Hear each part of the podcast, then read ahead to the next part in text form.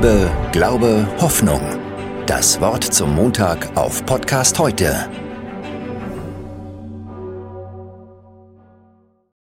Ich stehe hier vor dem Weihnachtsbaum der Blumleger Kirche. Er strahlt bereits in festlichem Glanz. Und vielleicht können Sie sich erinnern, wie Sie als Kind den Christbaum wahrgenommen haben, mit freudigem, aber auch ehrfürchtigem Staunen. Wenn wir aufhören zu staunen, hören wir auf, an das Leben zu glauben. Staunen wird auf Kindern oder angeblich naiven Menschen zugeschrieben.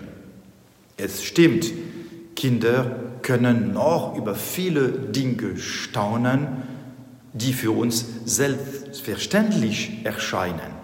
Und Gott sei Dank gibt es auch erwachsene Menschen, die das Staunen noch nicht verlernt haben. Verwunderung und Verzauberung sind Gefühle, die nur wenige Erwachsene zeigen. Sie sind jedoch nicht nur Kindern vorbehalten.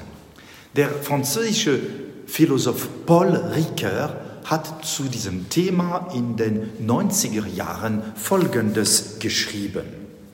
Der moderne Mensch müsste eine Art zweite Naivität finden trotz unserer Versuchung, alles zu organisieren, zu planen und zu beherrschen, müssen wir uns die Fähigkeit bewahren, über das zu staunen, was geschieht, ohne dass wir es erwarten, über das zu staunen, was in unserer Geschichte wie eine Gnade, ein unerwartetes Geschenk auftaucht.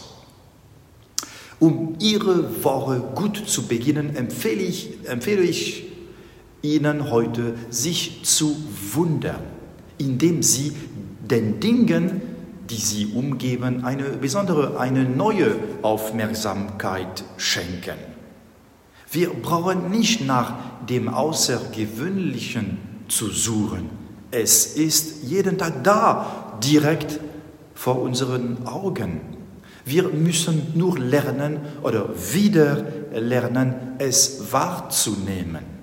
Ob es sich um trockenes Laub handelt, das vom Baum fällt, oder Schnee, der vom Himmel rieselt, oder das Lachen eines Babys, lassen wir uns von dem, was uns umgibt, berühren. Nehmen wir uns diese Woche einen Moment Zeit, um die Tage aus einem anderen Blickwinkel zu betrachten und genießen wir dabei das unmittelbare Wohlbefinden, das sich aus dieser neuen Sichtweise auf das Leben ergibt.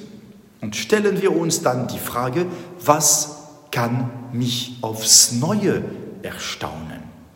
Ich wünsche Ihnen in dieser dritten Adventswoche viel Freude beim Staunen.